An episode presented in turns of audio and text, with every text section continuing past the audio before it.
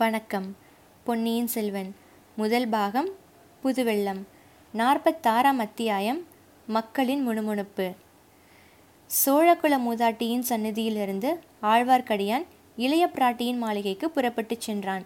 வழியில் பழையாறை வீதிகளில் கண்ட காட்சிகள் அவனுக்கு மிக்க உற்சாகத்தை அளித்தன. கண்ணன் பிறந்த திருநாளை இந்த ஜனங்கள் எவ்வளவு குதூகலமாக கொண்டாடுகிறார்கள்? வைஷ்ணவம் இந்த சோழ நாட்டில் நிலைத்து நின்று பரவப் போகிறது என்பதில் ஐயமில்லை. சைவ சமயத்துக்கு இங்கே செல்வாக்கு பெருகுவதற்கு பல காரணங்கள் உண்டு. நூறு வருஷ காலமாக சோழ குலத்து மன்னர்கள் புதிய புதிய சிவாலயங்களை நாடெங்கும் நிர்மாணித்து வருகிறார்கள். மூவர் பாடிய தேவார பாசுரங்கள் அக்கோயில்களின் மூலமாக பிரச்சாரம் செய்யப்பட்டு வருகின்றன. சிவாலயங்களில் தேர் திருவிழாக்கள் சிறப்பாக நடத்தப்படுகின்றன. இப்படியெல்லாம் இருந்தும் திருமாலின் பெருமைக்கு யாதொரு குறையும் ஏற்படவில்லை. விஷ்ணுமூர்த்தியின் ஒன்பதாவது பரிபூரண அவதாரமாகிய கண்ணன் மக்களின் இதயத்தை கவர்ந்து விட்டான். கோகுலத்திலும் பிருந்தாவனத்திலும் வட மதுரையிலும் எம்பெருமான் நிகழ்த்திய லீலைகள் இவர்களுடைய உள்ளத்தில் குடிகொண்டு விட்டன. அம்மா அம்மா எத்தனை பாகவத கோஷ்டிகள் எத்தனை வீதி நாடகங்கள் எத்தனை விதவிதமான வேஷங்கள். ஆம் முன்னர் நாம் பார்த்ததை காட்டிலும் இப்போது அதிகமாகவே இருந்தன. கோஷ்டிகளை சூழ்ந்து நின்று வேடிக்கை பார்ப்போரின் கூட்டமும் ஆரவாரமும் கூட அதிகமாகவே இருந்தன. பழையாறையை சுற்றிலும் இருந்த கிராமங்களிலிருந்து புதிய புதிய நாடக கோஷ்டியினர் வந்து கொண்டே இருந்தார்கள். நாடக கோஷ்டி ஒன்றில் வசுதேவர் தேவகி கிருஷ்ணன் பலராமன் கம்சன் ஆகியவர்கள் வேஷம் தெரித்து கொண்டு வந்தார்கள். பாட்டும் கூத்தும் வேஷக்காரர்களின் பேச்சும் இந்த கோஷ்டியில் அதிகமாயிருந்தபடியால் ஆழ்வார்க்கடியான் சற்று நின்று கவனித்தான். அப்போது கிருஷ்ணனுக்கும் கம்சனுக்கும் சம்வாதம் நடந்து கொண்டிருந்தது. கிருஷ்ணன் வேஷம் பூண்டிருந்தவன் சிறு பிள்ளை. அவன் மழலை சொல்லினால் கம்சன் செய்த குற்றங்களை எடுத்து கூறி வா என்னோடு சண்டைக்கு என்று அழைத்தான். அதற்கு கம்சன் உரத்த இடிமுழக்க குரலில் அடே கிருஷ்ணா உன் மாயவித்தனமெல்லாம் இனி என்னிடம் பலிக்காது. உன்னை இதோ கொல்லப்போகிறேன் உன் அண்ணன் பலராமனையும் கொல்லப்போகிறேன் உன் அப்பன் வசுதேவனையும் கொல்லப்போகிறேன் அதோ நிற்கிறானே. உடம்பெல்லாம் சந்தனத்தை குழைத்து நாமமாக போட்டுக்கொண்டு அந்த வீர வைஷ்ணவனையும் கொன்றுவிடப் போகிறேன் என்று கூறியதும் சுற்றிலும் நின்றவர்கள் எல்லாரும் நமது ஆழ்வார்க்கடியானை பார்த்து சிரிக்கத் தொடங்கினார்கள். கிருஷ்ணன் பலராமன் வேஷம் போட்டிருந்தவர்கள் கூட அவனை நோக்கினார்கள். கூட்டத்தில் பலர் அவனை நெருங்கி வந்து சூழ்ந்து கொண்டு கே என்று சிரிக்கவும் கேலி செய்யவும் ஆரம்பித்தார்கள். திருமலை நம்பிக்கு கோபம் பிரமாதமாக வந்தது. கையில் இருந்த தடியை சுழற்றி அக்கூட்டத்தில் இருந்தவர்களை ஒரு கை பார்த்து விடலாமா? என்று எண்ணினான். முக்கியமாக அந்த கம்சனுடைய தலையில் ஒரு போடு போட விரும்பினான். ஆனால் கம்சனுடைய தலையில் அடிப்பதில் பயனில்லை. ஏனெனில் அவனுடைய சொந்த முகத்தை மறைத்துக்கொண்டு மரத்தினால் செய்து கோரமான மீசையும் கோரை பற்களும் வைத்து வர்ணத்தினால் எழுதியிருந்த பொய்த்தலையை கம்சவேடக்காரன் வைத்திருந்தான். மொத்தத்தில் இவ்வளவு பெரிய கூட்டத்தில் தடியை உபயோகிப்பது நல்லதல்ல என்று திருமலை தீர்மானித்து அவ்விடத்தை விட்டு நழுவிச் சென்றான். அந்த கம்சனுடைய குரல் வேண்டுமென்று பெருங்குரலில் அவன் கத்திய போதிலும் எங்கேயோ கேட்ட குரலாக ஆழ்வார்க்கடியானுக்கு தோன்றியது. அது எங்கே கேட்ட குரல் என்று யோசித்துக்கொண்டே அவன் வீதியோடு நடந்தான். ஜனங்களின் குதூகலத்தில் திடீரென்று ஒரு மாறுதல் ஏற்பட்டது. போக போக மக்களின் உற்சாக குறைவு தெளிவாக புலப்பட்டது. இது என்ன? திடீரென்று ஏன் இந்த மாறுதல்? ஜனக்கூட்டம் ஏன் இவ்வளவு விரைவாக கலைந்து கொண்டிருக்கிறது? வாத்திய முழக்கங்களும் ஆடல் பாடல் சப்தங்களும் நின்றுவிட்டன. அதற்கு பதிலாக ஜனங்கள் வீதி ஓரங்களில் ஒதுங்கி நின்று சிறு சிறு கும்பலாக என்ன ரகசியம் பேசுகிறார்கள்? பேசிவிட்டு ஏன் விரைந்து நடக்கிறார்கள்? வீட்டு கதவுகள் ஏன் தடால் தடால் என்று சாத்தப்படுகின்றன? இதோ காரணம் தெரிகிறது. குந்தவை பிராட்டிக்கு கூட உடல் நடுக்கத்தை உண்டு பண்ணிய பறை முழக்கமும் ஒற்றனை பிடித்து கொடுப்பது பற்றிய அரைக்கூவலும் தான் காரணம். இந்த பறை முழக்கம் அவ்வளவு தூரம் திருவிழா கொண்டாட்டத்துக்காக கூடியிருந்த மக்களின் குதூகலத்தை பாழ்படுத்தி விட்டது. தனியாக போகிறவர்களை மற்றவர்கள் உற்று பார்த்து கொண்டு போனார்கள். தெரியாத வேற்று முகங்களையெல்லாம் சந்தேகத்துடன் பார்த்தார்கள்.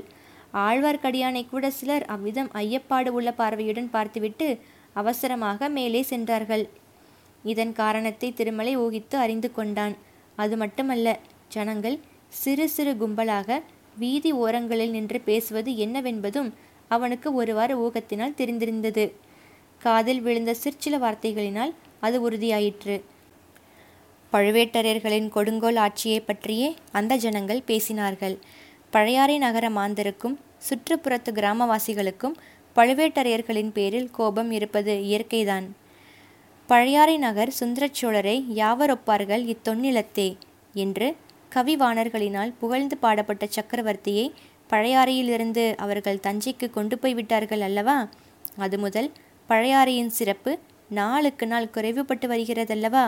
இன்றைக்கு இந்த கிருஷ்ண ஜெயந்தி விழாவன்று சக்கரவர்த்தி மட்டும் இந்நகரில் இருந்தால் இன்னும் எவ்வளவு கோலாகலமாக இருக்கும்?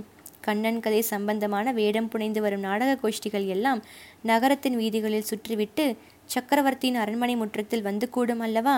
நடிகர்களுக்கும் பாட்டில் வல்லவர்களுக்கும் பாணர்களுக்கும் பாடினிகளுக்கும் புலவர்களுக்கும் சக்கரவர்த்தி வெகுமதி அளிப்பாரல்லவா? சோழ நாடே பழையாறைக்கு திரண்டு வந்து விட்டது என்று கூறும்படி ஜனத்திரள் சேர்ந்திருக்கும் அல்லவா கடை கன்னிகளில் வியாபாரம் இதைவிட நூறு மடங்கு அதிகம் நடந்திருக்கும் அல்லவா இரவு நந்திபுர விண்ணகர கோவிலிலிருந்து வேணுகோபால சுவாமி புறப்பட்டு வீதிவலம் வரும்போது எவ்வளவு மேளமும் தாளமும் ஆட்டமும் பாட்டமும் சிலம்ப விளையாட்டுகளும் கத்திச்சண்டைகளும் திமிலோகப்படும். அவ்வளவும் இந்த பழுவேட்டரையர்களினால் இல்லாமற் போய்விட்டது. இதை தவிர இன்னொரு பெருங்குறையும் பழையாறை மக்களின் உள்ளங்களில் குடிக்கொண்டிருந்தது. அவர்களுடைய கண்ணுக்கு கண்ணான இளவரசர் அருள்மொழிவர்மர் கடல் கடந்து சென்று இலங்கை தீவில் போர் புரிந்து வருகிறார். பழையாறையின் நாலு படை வீட்டுப் பகுதிகளையும் சேர்ந்த பதினாயிரம் வீரர்கள் இளவரசர் தலைமையில் ஈழநாடு சென்றிருக்கிறார்கள். காடும் மலையும் நிறைந்த அந்நாட்டில் தமிழகத்தின் மானத்தையும் வீரப்பண்பையும் நிலைநாட்டுவதற்காக அவர்கள் போர் புரிந்து வருகிறார்கள். கொடும்பாளூர் இளங்கோ அந்த ஈழ நாட்டுக்கு படையெடுத்துச் சென்று போர்க்களத்தின் முன்னணியில் நின்று மார்பில் வேலை தாங்கி உயரை விடவில்லையா? எஞ்சியிருந்த சோழ வீரர்கள் அத்தனை பேரும் இறுதிவரை போரிட்டு மடியவில்லையா? அப்படி இருந்தவர்களின் ஆவிகள் அமைதியுறும் பொருட்டு மீண்டும் பொலிக்கொடியின் வெற்றியை அந்த ஈழத்தீவில் நிலைநாட்டுவதற்காகவே இளவரசர் அருள்மொழித்தேவர் சென்றிருக்கிறார். அவருடைய தலைமையில் போரிடும் நம் வீரர்களுக்கு இந்த பழுவேட்டரையர்கள் உணவும் துணியும் பணமும் ஆயுதமும் அனுப்ப மறுக்கிறார்களாமே? இது என்ன அநியாயம்? இப்படியும் உண்டா? தஞ்சாவூர் கோட்டையில் உள்ள தானிய களஞ்சியங்களில் ஏராளமாக நெல்லை நிரப்பி வைத்திருக்கிறார்களே. அவ்வளவும் இனத்திற்கு நூறு ஆண்டு காலமாக அரண்மனை பொக்கிஷங்களில் சேர்த்திருக்கும் பணம்தான். எதற்கு? இந்த சமயத்தில் நம்முடைய வீரர்களுக்கு பயன்படாத தனமும் தானியமும் என்னத்திற்கு? எல்லாவற்றையும் இந்த பழுவேட்டரையர்கள் என்ன செய்ய போகிறார்கள்? சாகும்போது யமலோகத்துக்கு தங்களுடன் கொண்டு போகப் போகிறார்களா? இப்படியெல்லாம் சில காலமாகவே சோழ நாட்டு மக்கள் முணுமுணுத்து கொண்டிருந்தது திருமலை நம்பிக்கு தெரிந்திருந்த விஷயம்தான். அதிலும் பழையாறை மக்களுக்கு இது விஷயமாக கோபம் அதிகமாக இருப்பதும் இயற்கையே. ஈழ நாட்டு போர்க்களத்துக்கு சென்றிருக்கும் பதினாயிரம் வீரர்களின் பெண்டு பிள்ளைகளும் உற்றார் உறவினரும் இந்த மாநகரில் இன்னும் வசித்து வருகிறார்கள் அல்லவா? ஆகவே பழுவேட்டரையர்களின் கட்டளையின் பேரில் குற்றம் செய்துவிட்ட ஒற்றனை பற்றி பறை முழங்கி அறை கூவியதை பழையாறை மக்கள் விரும்பவில்லை. பழுவேட்டரையர்கள் மீது தங்களுக்குள்ள குறைகளை பற்றி பேசிக்கொள்வதற்கு அது ஒரு காரணமாயிற்று. ஒற்றனாம் ஒற்றன் எந்த நாட்டிலிருந்து ஒற்றன் இங்கே வந்துவிடப் போகிறான்? குமரி முனையிலிருந்து வடபெண்ணை வரையில்தான் புலிக்கொடி பறந்து வருகிறதே. ஒற்றனை அனுப்பும்படியாக வேற்றரசன் யார் அவ்வளவு பலசாலியாக இருக்கிறான்? இந்த பழுவேட்டரையர்களுக்கு பிடிக்காதவன் யாராவது இருந்தால் அவன் பேரில் ஒற்றன் என்று குற்றம் சாட்டி வேலை திருத்தி விடுவார்கள் அல்லது பாதாள சிறையில் தள்ளி விடுவார்கள். இருந்தாலும் நமக்கு என்னத்துக்கு வம்பு? அதிகாரம் அவர்களுடைய கையில் இருக்கிறது. நியாயம் அநியாயம் எது வேணுமானாலும் செய்வார்கள்.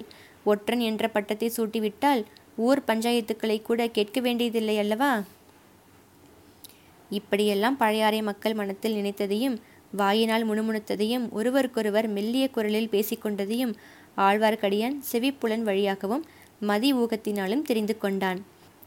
இவ்வாறு மக்களின் மனத்தில் புகைந்து வரும் அதிருப்தி எதில் போய் முடியப் போகிறதோ என்று சிந்தித்து கொண்டே குந்தவை தேவியின் மாளிகையை அடைந்தான்.